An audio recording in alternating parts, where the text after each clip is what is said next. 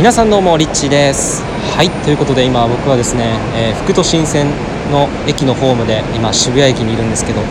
えー、ここから音声を収録して配信をしております。これいいですね。どこでも配信できるってやっぱありがたいなっていうふうに思うんですけど今日はですね、えーと、9月24日。で今日の夜これから、まあ、あのあるパーティーがあるんですけども実はこのパーティーのために今回実は日本に帰国を、えー、しているんですね。で今までちょっとねあの個人セッションなど行っていたんですけどもあの今日話したい内容っていうのはやりたいことイコール幸せではない。やりたいことイコール幸せではないということなんですね。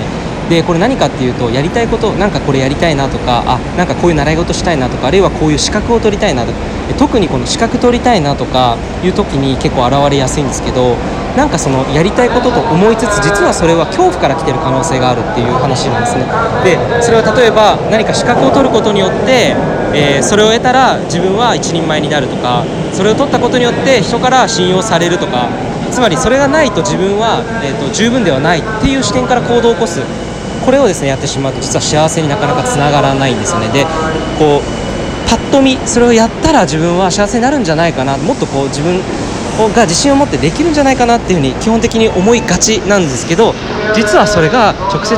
えー、幸せに結びつくことはないんですね。で例えばじゃあそれを資格を取ったからといって、えー、満たされるわけではなくて次にまた別のもので自分を満たそうとするっていう可能性が、えー、人間の行動的に行動心理的に、えー、起きえてくるということなんですね。じゃあどうしたらいいのかっていうことを最後にお伝えしたいんですけれどもやりたいことでもやっぱり、え自分が純粋に